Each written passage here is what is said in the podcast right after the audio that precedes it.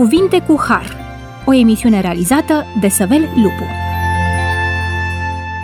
Bun venit la emisiunea Cuvinte cu Har. Sunt Săvel Lupu și doresc să vă mulțumesc, stimați ascultători, pentru faptul că ne-ați primit din nou în casele dumneavoastră. Discutăm astăzi un subiect deosebit de pe paginile Sfintelor Scripturi și anume discutăm despre autoritatea lui Dumnezeu față în față cu autoritatea civilă. Discutăm despre relația dintre stat și biserică. În decursul istoriei, această relație a cunoscut mai multe sisteme. Astăzi ne bucurăm de o libertate deplină în ceea ce privește formele de cult și practica fiecărei comunități în parte.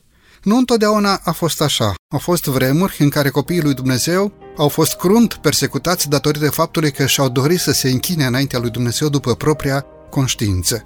Sistemul bazat pe dreptul conștiinței, garantat prin Constituție, este o ocazie în care Dumnezeu a adus libertatea de închinare potrivit propriei conștiințe fiecăruia, după cum înțelege revelația din Sfânta Scriptură. Această particularitate a raportului dintre stat și biserică, dezvoltată de-a lungul timpului în diferite țări, în diferite regiuni, are la bază principiul stat liber și biserică liberă, și mulțumim lui Dumnezeu pentru această binecuvântare. Iar acest raport ne pune față în față cu recunoașterea reciprocă a drepturilor. Statul recunoaște dreptul de închinare și libertatea religioasă a cultului religios, a bisericii, iar biserica este datoare să respecte autoritatea statului.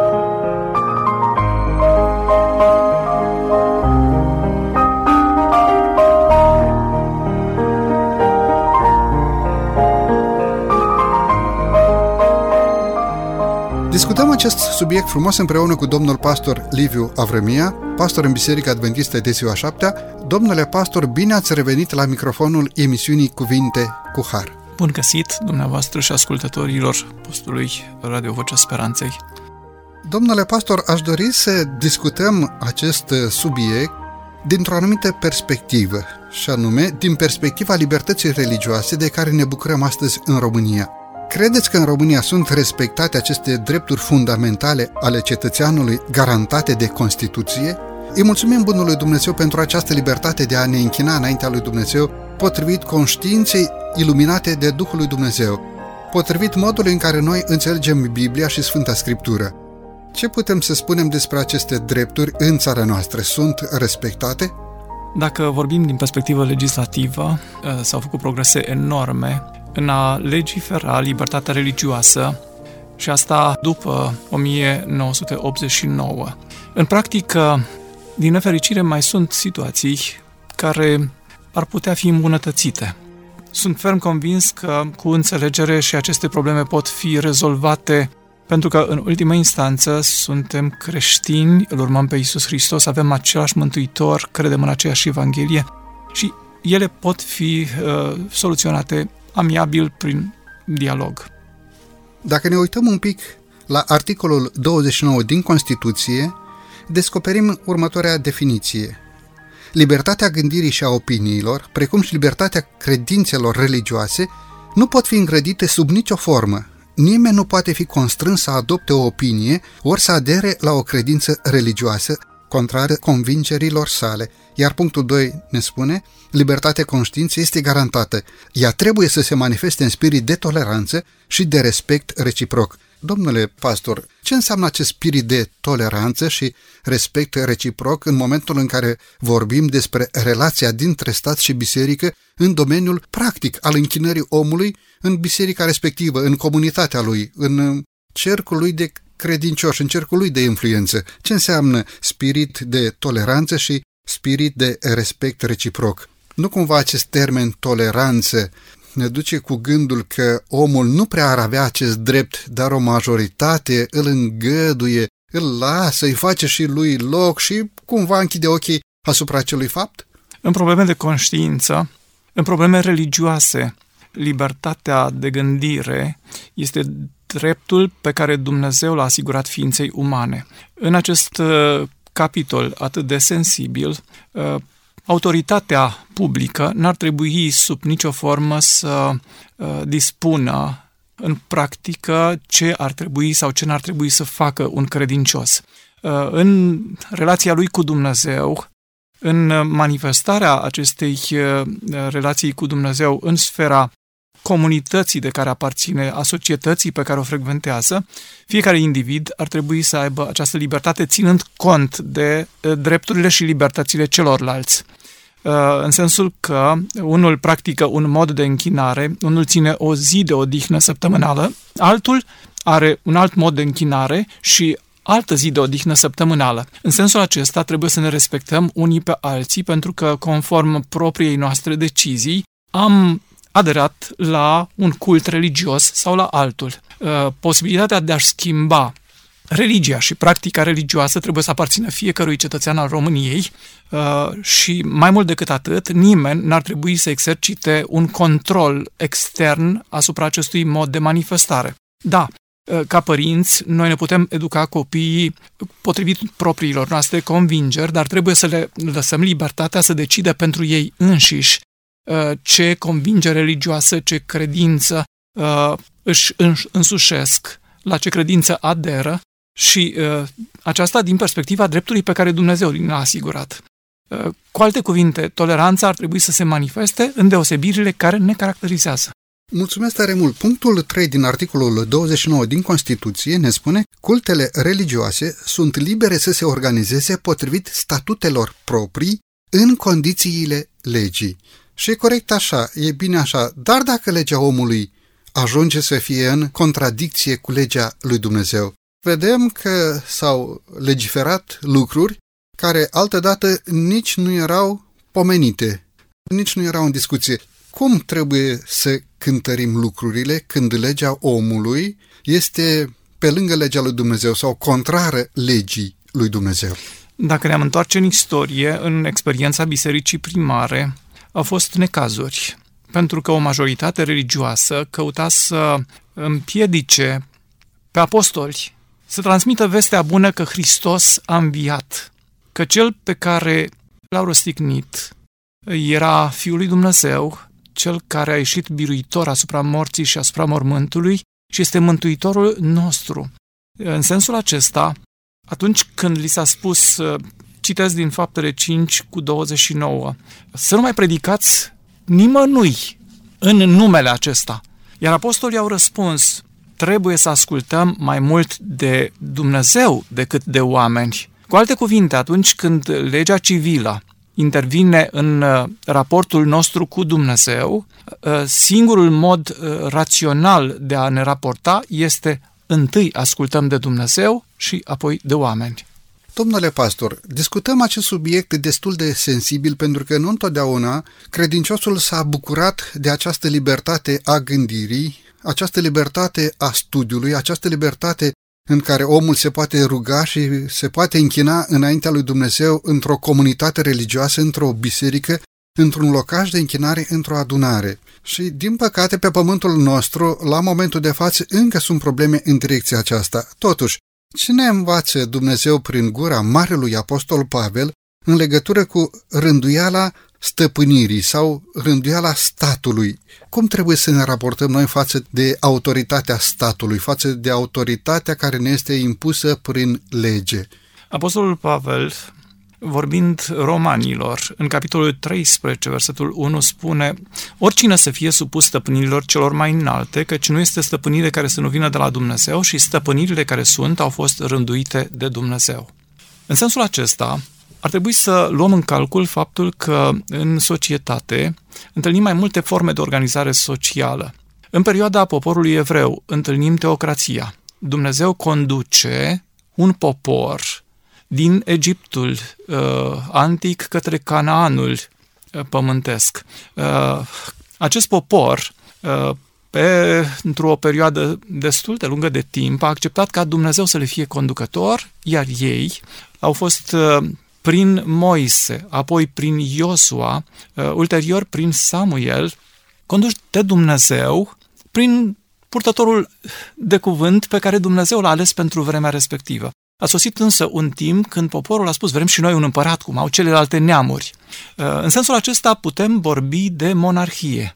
Dumnezeu nu și-a dorit niciodată ca poporul său să experimenteze monarhia, ba chiar i-a avertizat că în momentul în care decid, el le va respecta alegerea, dar această alegere va aduce și necaz. Va aduce dări, va aduce uh, slujire militară, va aduce implicarea copiilor, respectiv uh, în uh, activități care sunt în favoarea monarhului.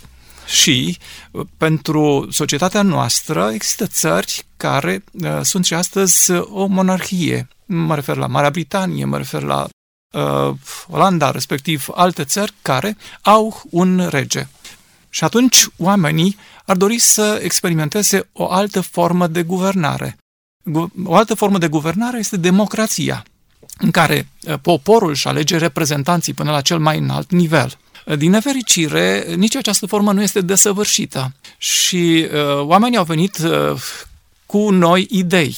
Au venit cu socialismul ca formă de guvernare, comunismul, promițând egalitate în tot ceea ce privește uh, drepturi și libertăți, însă s-a adevărat că nu a fost o formă desăvârșită. Anarhia este, din nefericire, o experiență pe care locuitorii Pământului o trăiesc atunci când nu mai sunt mulțumiți de formele de guvernare. N-ar trebui oare să ne întoarcem la acea eh, formă de guvernare în care Dumnezeu ne sfătuiește prin cuvântul Scripturii ce avem de făcut? Cu alte cuvinte, Sfânta Scriptură, în materie de credință și practică, ar trebui să fie normă. Și Dumnezeu a lăsat în Sfânta Scriptură o lege, 10 porunci, în cartea Exodului, eh, în condițiile în care noi eh, ne raportăm la aceste porunci, de fapt, în ele își găsesc seva, sursa, toate legile pe care parlamentele popoarelor le votează acolo și-au seva legile zilelor noastre. Și atunci când ne temem de Dumnezeu, cu siguranță ne vom raporta și la semenul nostru într-o manieră plină de dragoste și de slujire. Pentru că ați amintit de cele 10 porunci, este clar că cele 10 porunci e voința lui Dumnezeu, sunt acele reguli pe care Dumnezeu ni le-a dat pentru a respecta această voință divine pentru binele nostru. Dar dacă privim la cele 10 porunci, nu se poate să nu observăm într-una dintre ele și acest gând, și anume a te supune autorității, a te supune autorității părinților, a te supune sub mâna dascălilor la școală și a respecta autoritatea statului. Ce ne spun poruncile lui Dumnezeu în direcția aceasta? Care poruncă vizează în mod explicit această datorie a noastră de a respecta autoritatea civilă? Privind la cele 10 porunci, uh, primele patru uh, sunt uh, în esență cumulate de Mântuitorul în cuvintele iubește pe Dumnezeu cu toată inima ta, cu tot sufletul tău, cu tot cugetul tău și cu toată puterea ta. Următoarele șase ne atrag atenția asupra dragostei pe care trebuie să o exprimăm față de aproapele nostru. În aceste două porunci se cuprinde toată legea și poroci, dar, după porunca a patra, Întâlnim porunca a cincea, care spune cinstește pe tatăl tău și pe mama ta ca să se lungească zilele în țara pe care ți-o va da Domnul Dumnezeul tău. În sensul acesta, Dumnezeu ne este tată, iar noi suntem copii ai săi și în uh, aspectul acesta suntem și frați unii cu alții. Aparținem aceleași familii și atunci când este vorba de ascultare, ar trebui să fie o ierarhie. Ascultăm întâi de Dumnezeu Tatăl nostru Ceresc și apoi de autoritatea civilă care ar trebui să țină cont uh, și de voința lui, lui Dumnezeu clar exprimată. În direcția aceasta considerați că autoritatea civilă este o rânduială lăsată de Dumnezeu pentru pământul acesta, pentru guvernarea acestui pământ, pentru a dirija problemele societății în care trăim? Da, uh, dacă luăm în calcul faptul că este necesară o formă de guvernare, uh, altfel am vorbit de anarhie fiecare ar decide uh, potrivit propriilor lui uh, alegeri sau uh, propriului set de valori și n-ar fi decât haos. Ori atunci când există o formă de guvernare pe care Scriptura ne-o prezintă ca fiind rânduită de Dumnezeu, a existat în poporul Israel o formă de guvernare și trebuie să existe și astăzi. În sensul acesta, suntem sfătuiți să respectăm stăpânirea. Suntem sfătuiți să ne rugăm pentru stăpânire, pentru ca să lucreze cu înțelepciune, conform planului lui Dumnezeu, și atunci când uh, suntem chemați să îndeplinim servicii sociale în favoarea semenilor noștri, în slujba stăpânirii, trebuie să o facem cu toată inima. Domnule pastor, câteodată este greu de înțeles această autoritate a statului ca fiind, de fapt, autoritatea pe care Dumnezeu a delegat-o stăpânirilor pentru a controla răul pe pământul acesta. De multe ori, oamenii care sunt chemați de Dumnezeu să împlinească binele devin totalitari sau devin uh, un fel de dictatori pentru semenii lor. Însă, acest lucru nu înseamnă că Dumnezeu a dat autoritatea la o parte, pentru că este recunoscută de Dumnezeu și Biblia ne sfătuiește în direcția de a purta respect autorităților statului, autorităților civile. Domnule pastor, e momentul să avem aici o scurtă pauză muzicală, după care ne vom întâlni din nou la microfonul emisiunii Cuvinte cu Har.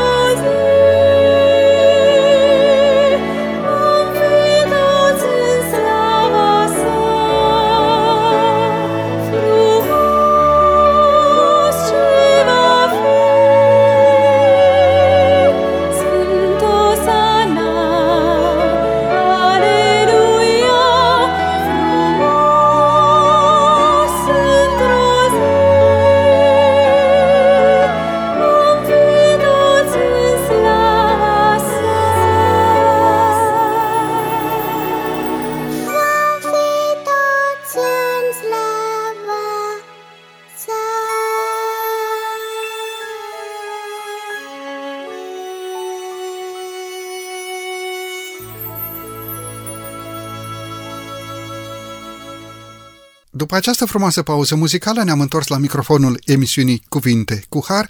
Discutăm astăzi despre autoritatea civilă, relația dintre autoritatea statului și biserică, relația dintre stat și biserică, dintre autoritatea civilă și autoritatea lui Dumnezeu. Discutăm acest subiect deosebit împreună cu domnul pastor Liviu Avrămia. Domnule pastor, pentru cea de-a doua parte a emisiunii, aș dori să dezbatem un pic textul din 1 Petru, capitolul 2, versetul 13 în continuare, pentru a lega de fapt de ceea ce spuneam în prima parte a emisiunii.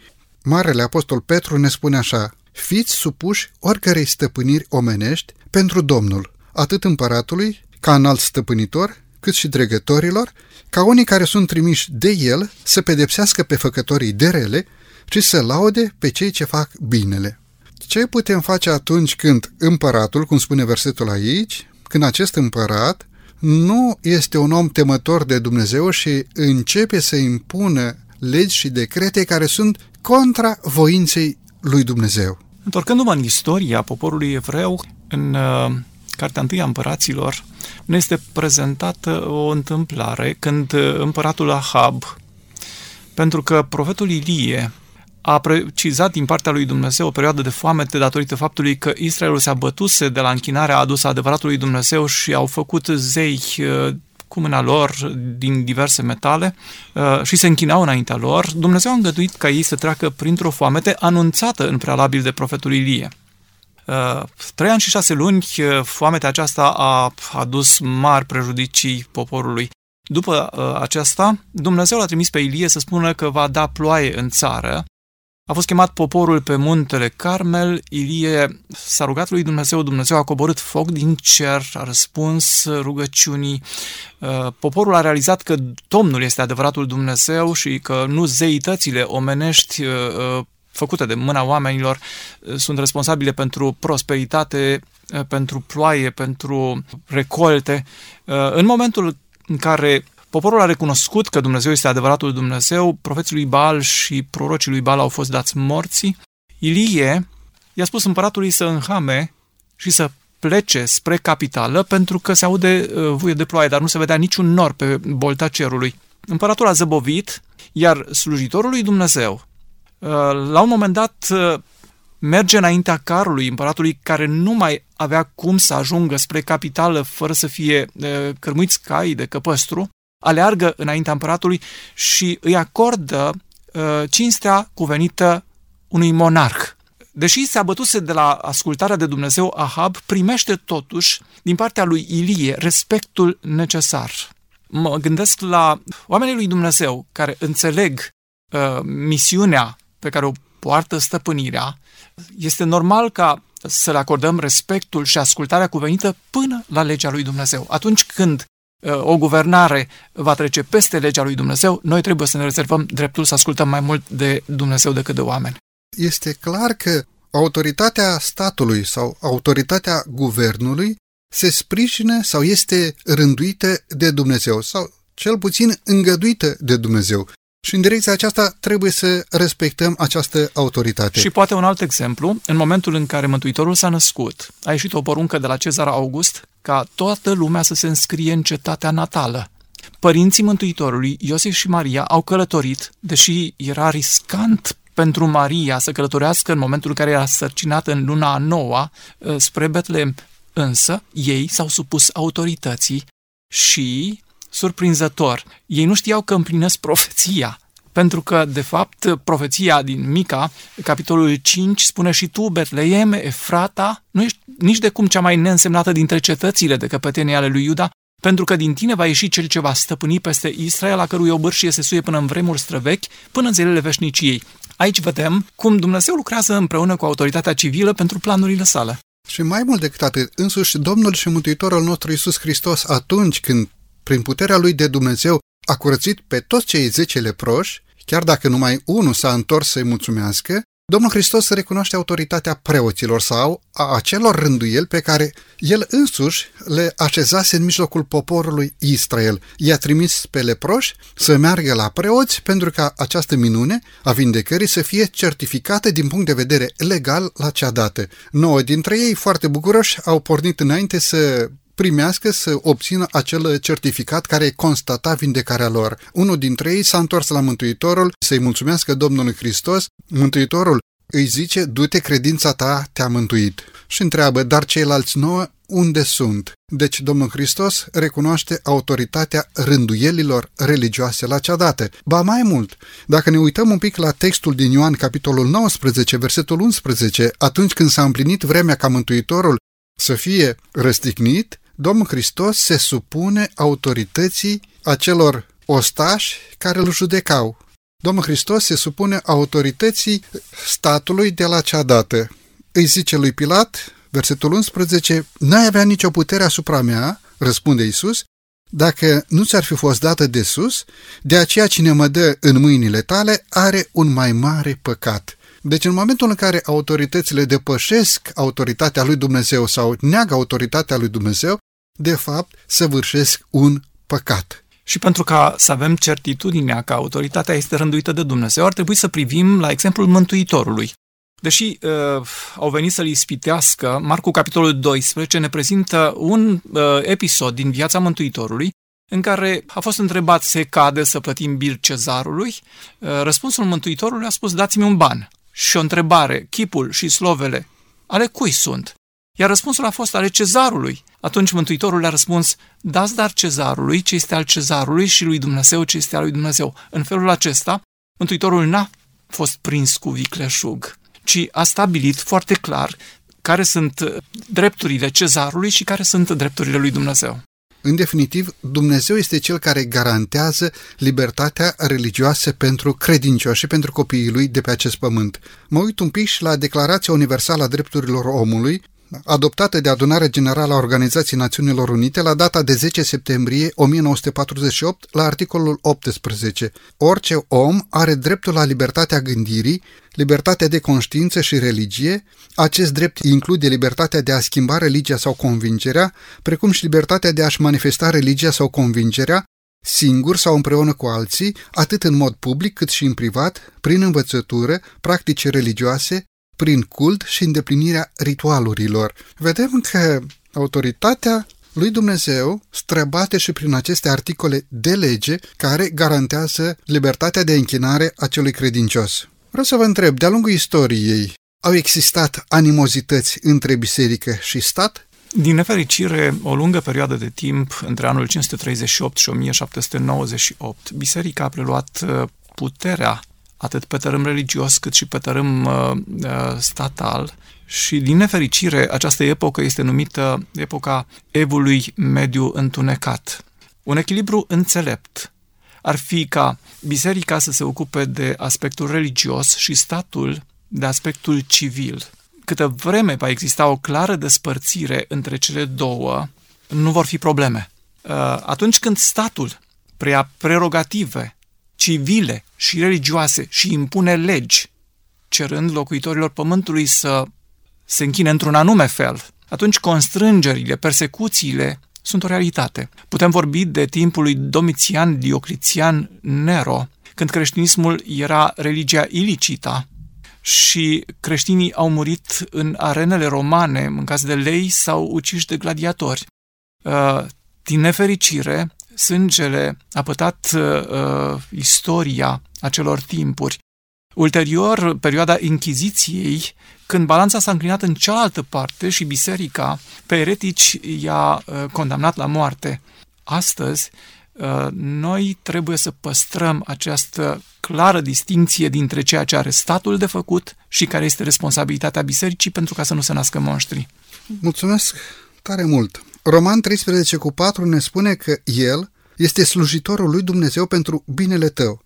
Dar dacă faci răul, temete, căci nu degeaba poartă sabia. El este în slujba lui Dumnezeu ca să-l răzbune și să pedepsească pe cel ce face răul. Domnule pastor, lărgim un pic discuția pentru câteva momente. De unde știe omul că face binele sau face răul? De unde știe până la urmă autoritatea statului, împăratul, că versetul din roman despre această autoritate sau despre dregători ne vorbește, de unde știm că această autoritate împlinește binele sau împlinește răul? Chiar dacă oamenii n-ar cunoaște legea lui Dumnezeu în forma scrisă, din Cartea Exodului, capitolul 20, Apostolul Pavel ne spune în epistola către romani că oamenii cunosc din fire lucrurile legii și știu să facă distinția dintre bine și rău, pentru că atunci când am săvârșit un lucru rău, conștiința noastră ne spune nu-i bine, n-ai făcut ce trebuie. Deci uh, Dumnezeu, prin Duhul Său, vorbește conștiinței noastre. Dar mai mult decât atât, astăzi Scriptura este la îndemâna fiecărui om și uh, dacă privim la reclame, reclamele ne îndeamnă să citim Scriptura. Dacă n-ai citit niciodată Scriptura, atunci uh, ia-o în mână, citește-o, pentru ca să vezi mai mult decât acel simțământ de nu-i bine, să vezi care este voința lui Dumnezeu clar exprimată în cuvântul său. Dar dincolo de asta, într-un stat de drept există legi, legi care guvernează societatea civilă, legi civile și legi penale. Ori statul are pârghia de a pedepsi pe cel care fură, de a pedepsi pe cel care ucide, de a pedepsi pe cel care săvârșește alte acte de încălcare a legii civile sau penale. Dacă n-ar exista o lege a circulației, ar fi haos. Și n-am avea curajul să ieșim din casă. Dacă n-ar exista o lege civilă și penală, atunci uh, ne-am teme pentru viața noastră, pentru viața copiilor noștri, pentru securitatea noastră personală, pentru proprietate, pentru bunuri.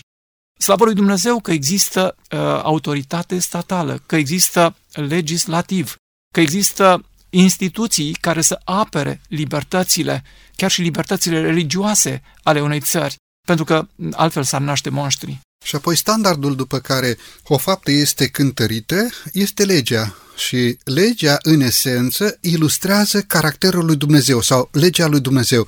Bine ați punctat în prima parte a acestei emisiuni faptul că legea lui Dumnezeu stă la baza legilor omenești, atâta vreme cât omul dorește să respecte această lege divină. Domnule pastor, este momentul să avem din nou aici o scurtă pauză muzicală după care ne vom întoarce la microfonul emisiunii Cuvinte cu Har.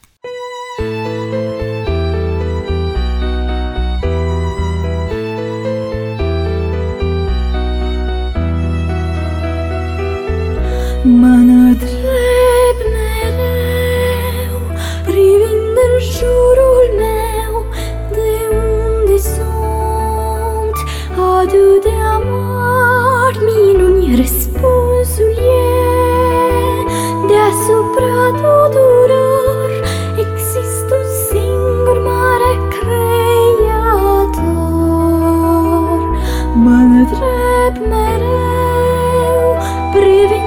jurul meu, de unde sunt?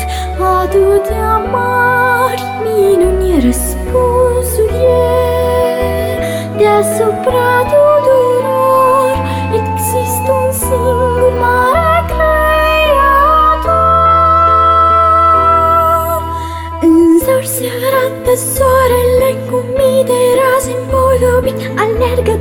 ziua fericit să ajungă N-a sfințit pământul întreg Primește din căldura și lumina lui. Și toate sunt în mâna cea puternică a Domnului Mă întreb toate câte sunt? Ceruri și pământ Pot să apară fără un creator preasfânt minuni Fără de hotar Toate sunt și toate cântă slava lui A Domnului.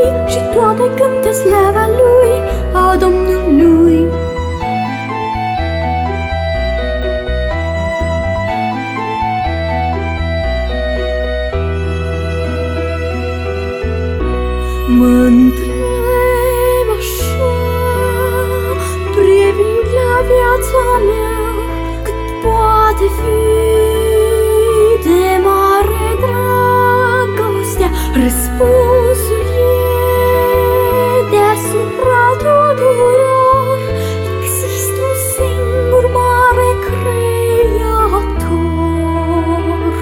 Mă întreb așa Privind la viața mea Cât poate fi de mare dragostea Răspunsul e deasupra tuturor. Există un singur mare creator. Însori se arată soarele Alergă toată ziua fericit Să ajungă n-a sfințit pământul întreg Primește din căldura și lumina lui. Și toate sunt în mâna cea puternică a Domnului Mă întreb toate câte sunt? Ceruri și pământ Pot să apară fără un creator preasfânt minuni Fără de hotar Toate sunt și toate cântă slava lui A Domnului. Și toate cântă slava lui A Domnului Din zor privesc în jurul meu și-l văd pe bunul Dumnezeu. Sunt fericit, n-a răsărit și tot la fel N-a sfințit că soarele îmi zâmbește cald Mă bucur de lumina lui Și știu că sunt în mâna cea puternică a Domnului. Mă întreb tot ce am și sunt pe acest pământ? Pot să fie fără un creator preasfânt minunii Fără de hotar. Toate sunt și eu cântau slava lui A Domnului Și eu cântau slava lui A Domnului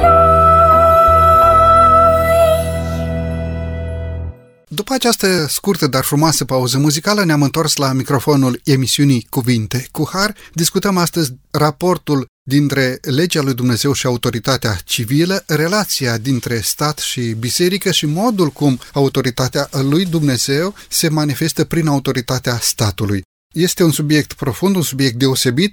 Îl discutăm împreună cu domnul pastor Liviu Avrămia, pastor în Biserica Adventistă de ziua șaptea, casier la conferința Moldova. Domnule pastor, pentru cea de-a treia parte a emisiunii, doresc să vă întreb asupra unui pasaj din Evanghelia lui Matei, la capitolul 17, versetul 24, asupra acelui moment în care Mântuitorul îl îndeamnă pe Petru să-și ia undița, să se ducă la mare și să tragă un pește afară. Iar în gura peștelui avea să găsească niște bani pe care să-i dea celui care strângea darea pentru templu.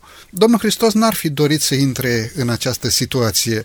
Îl întreabă pe Marele Apostol Petru, stăpânitorii lumii, de unde iau birul, de la străini sau de la copii? Și Petru își dă seama că a greșit și spune, păi de la străini. Și Mântuitorul, cumva, ca să-l apere pe acest ucenic pe care de multe ori gura îl lua înainte, zice, bine spus Petru, du-te acum la mare, aruncă-ți undița și în gura peștelui vei găsi un ban, o, o rublă, dă-le lor pentru mine și pentru tine, ca să nu-i facem să păcătuiască. Deci în momentul în care Domnul Hristos împlinește această misiune pentru a oferi bani pentru darea pentru templu, sublinează gândul ca să nu facem să păcătuiască.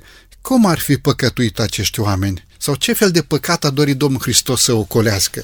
În primul rând trebuie clarificat uh, un lucru și anume că această dare nu era un impozit civil pe care îl plătești pentru ca uh, poliția să-și facă treaba ei, judecătoria de asemenea, ci era o dare pentru întreținerea serviciilor templului. Mântuitorul, uh, în calitatea sa de fiu al lui Dumnezeu, cu siguranță era și domn al templului.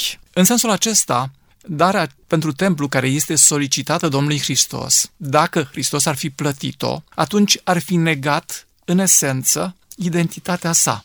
Dacă n-ar fi plătit-o, uh, i-ar fi pus în calcul vina de a sfida sistemul uh, religios. Și Mântuitorul a spus ca să nu-i facem să păcătuiască. Păcatul lor era în esență unul grav și anume să nege identitatea lui Hristos în calitatea sa de Dumnezeu întrupat, de fiu al omului, de salvator al neamului omenesc.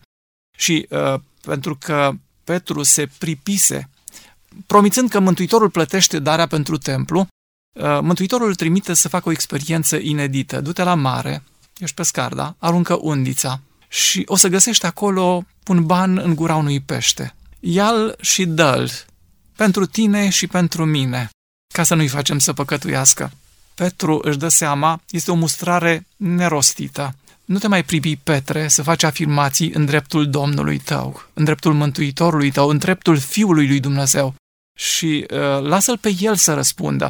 Când suntem provocați în sensul acesta, ar trebui să nu ne pripim să răspundem prea repede. Ar trebui să întrebăm, Doamne, ce să spun? Ar trebui să căutăm în Scriptură un răspuns care a fost dat pentru că Duhul lui Dumnezeu, atunci când noi vom fi puși în situații de genul acesta, ne va aduce aminte de ceea ce am învățat și vom avea cuvintele potrivite ca să răspundem în felul acesta, fără să greșim noi și fără să-i facem pe alții să păcătuiască negând identitatea Fiului lui Dumnezeu. Cei care strângeau darea n-au avut curajul să-L întrebe pe Domnul Hristos, plătești sau nu plătești darea pentru templu, dar au venit la Petru și i-au întins un fel de capcană. Învățătorul vostru plătește darea, de fapt, cum bine ați spus, era altceva acolo. Îl făcea pe Domnul Hristos supus templului. În momentul în care Domnul Hristos, Dumnezeu adevărat din veșnicii, era cel care susținea toată creația prin lucrarea puterii sale dumnezeiești. Dar întrebarea aceasta deschide un alt gând și anume, noi ca și credincioși ar trebui să uh, recunoaștem autoritatea statului prin a plăti impozitele și taxele, prin a da statului ceea ce corespunde statului, da cezarului ce este a cezarului, ar trebui credinciosul să plătească impozitele sau n-ar trebui să le plătească? Apostolul Pavel în Roman, capitolul 13, versetul 7, spune, dați tuturor ce sunteți datori. Să dați. Cui datorați birul, dați-i birul. Cui datorați vama, dați-i vama. Cui datorați frica, dați-i frica. Cui datorați cinstea, dați-i cinstea. Este un lucru clar aici exprimat. Pentru ca uh, statul să funcționeze, pentru ca guvernul să poată lucra, pentru ca Parlamentul, pentru ca instituțiile statului să poată lucra, acestea se alimentează din, sau bugetul acestor instituții se alimentează din impozite. Și plătind impozitul, de fapt, noi suntem beneficiarii serviciilor pe care statul le asigură. A nu plăti vama înseamnă a nu lua în calcul faptul că aceste instituții trebuie să funcționeze, a nu plăti taxele uh, pentru proprietăți, pentru mașini. Uh, ar însemna o atitudine ostilă față de stăpânirea pe care a rânduit-o Dumnezeu. Însă, când statul ar cere ca noi în probleme religioase să procedăm într-un anume fel, atunci Dumnezeu este suveran. Și noi ar trebui să ținem cont doar de Dumnezeu. Apostolul Pavel, în 1 Timotei, capitolul 2, cu 1 la 3, spune, vă îndemn, dar, înainte de toate, să faceți rugăciuni, cereri, mișlociri, mulțumiri pentru toți oamenii, pentru împărați și pentru toți cei ce sunt înălțați în dregătorii, ca să putem duce astfel o viață pașnică și liniștită cu toată evlavia și cu toată cinstea. Nu doar biruri, nu doar dări. Să înălțăm rugăciuni pentru președintele țării, să înălțăm rugăciuni pentru premier, pentru cel care conduce guvernul, pentru miniștri, pentru autoritățile locale. Este înțelept pentru că au nevoie de sănătate, au nevoie de înțelepciune ca să ia cele mai bune decizii. În sensul acesta, Apostolul Pavel ne învață ce avem de făcut. Biblia, Sfânta Scriptură, este foarte clară atunci când ne vorbește despre zecim și daruri. Domnule pastor, zecimile și darurile sunt un fel de taxe sau ceva impozit pe care credinciosul trebuie să le aducă înaintea lui Dumnezeu prin biserică, cum privim la acești bani pe care noi, credincioșii, îi dăruim înaintea lui Dumnezeu? Domnul Isus Hristos a venit în lumea noastră și a dat. A dat mai mult decât ne imaginăm noi. Apostolul Pavel ne spune în Filipeni, capitolul 2, uh, că n-a crezut ca un lucru de apucat să fie deopotrivă cu Dumnezeu, ci s-a smerit, s-a făcut ascultător până la moarte și încă moarte de cruce.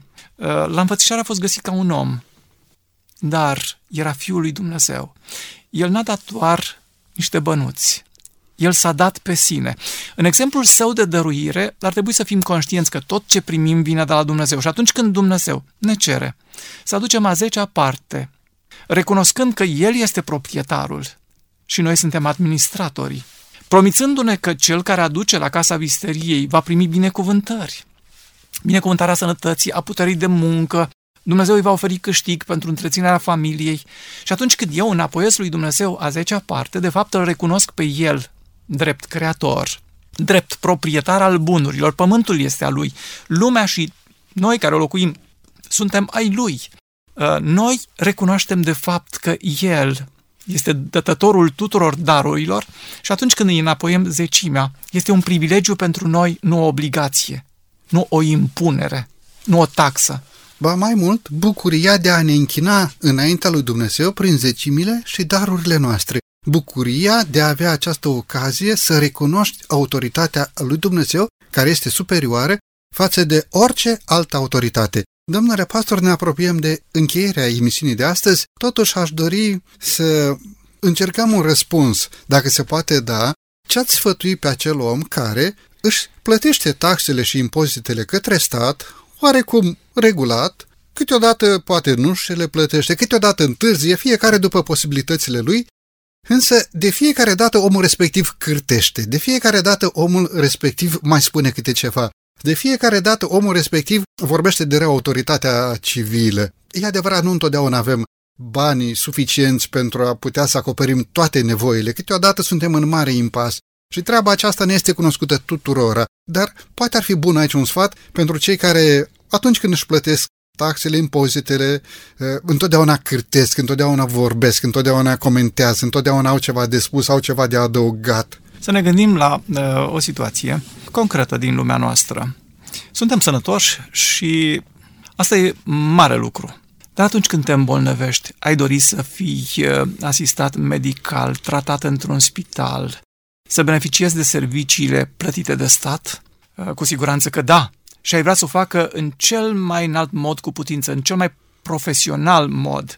Bine, și atunci din ce să fie plătiți medicii, respectiv uh, asistenții, infirmierii, dacă tu nu-ți achiți impozitele? Chiar în momentul în care în lumea noastră sunt anomalii, în cartea profetului Ieremia, în capitolul 29, versetul 7, Dumnezeu ne oferă un sfat prin profetul Ieremia. Urmăriți binele cetății în care v-am dus în robie și rugați-vă Domnului pentru ea, pentru că fericirea voastră atârnă de fericirea ei. Chiar atunci când uh, condițiile nu sunt chiar optime pentru viață, când nu te bucuri de toate libertățile de care ar trebui să te bucuri, uh, chiar și atunci să faci lucrul acesta achitând taxele și impozitele, pentru că fericirea ta atârnă de fericirea uh, acelei cetăți, acelei societăți. Uh, mă gândesc la critică, la, știu eu, uh, vociferare atunci când este vorba de plată, dar n-ar fi oare înțelept ca să ne facem un buget pe un an de zile sau un buget lunar împărțind anul pe 12 luni și atunci când noi luăm salariul sau pensia, să spunem, trebuie să-mi achit zecimea față de Dumnezeu, datoriile față de stat și o voi face eșalonat. Nu voi permite să risipesc banii pe lucruri care nu satură și nu hrănesc. Uh, cu siguranță creștinul trebuie să fie din categoria celui care, celor care își plătesc impozite la timp. Poate, uh, beneficiind și de acea reducere de 10%, uh, este semnificativă, rămâne în buget și conștienți că am dat, nu mai e treaba noastră cum e administrată. Vor răspunde cei care sunt chemați să administreze. Și pe tărâm bisericesc, am dat zecimea și îmi pun problema, dar ce vor face cu ea? Nu-i treaba mea ce fac cu ea. Treaba mea este să uh, achit credincios uh, datoria față de Dumnezeu și față de oameni. În fața visteriei templului, Mântuitorul uh, privea împreună cu ucenicii la cei care aduceau daruri în visterie. Și mulți aduceau daruri bogate, pentru că erau bogați. O văduvă săracă aduce doi bănuți și aruncă în visterie. Mântuitorul observă și spune, văduva asta a dat mai mult decât toți ceilalți. Cum dăduse mai mult când i-a dat doar doi bănuți? Da, Mântuitorul a precizat, i-a dat tot ce mai avea ca să trăiască. Adică darul ei a fost de 100%. Mântuitorul nu i-a spus, stai liniștită femeie, ține-ți bănuții, du-te și cumpărăți pâine. Nu, a lăsat-o să-i aducă. Cu alte cuvinte, Dumnezeu privește la dar în spiritul în care îl aduci. Și dacă tu plătești impozitele și taxele criticând, e cu siguranță și o problemă de morală, o problemă a modului în care te raportezi la Dumnezeu. De aceea, noi să ne facem partea noastră și Dumnezeu va revărsa binecuvântările sale. Domnule pastor, mulțumesc tare mult pentru prezența dumneavoastră în emisiune. Iată o emisiune bogată, iată o paletă de învățături de pe paginile Sfintelor Scripturi care ne vizează pe fiecare dintre noi. Credincioșia înaintea lui Dumnezeu, respectul pentru Dumnezeu, dar în același timp respectul față de semenii noștri, respectul pentru autoritatea statului. Să fie binecuvântarea lui Dumnezeu peste dumneavoastră și peste familia dumneavoastră. Mulțumesc! Stimați ascultători, din toată inima doresc să vă mulțumesc și dumneavoastră pentru faptul că timp de 50 de minute ne-ați primit în casele dumneavoastră. Să fie binecuvântarea lui Dumnezeu peste voi toți!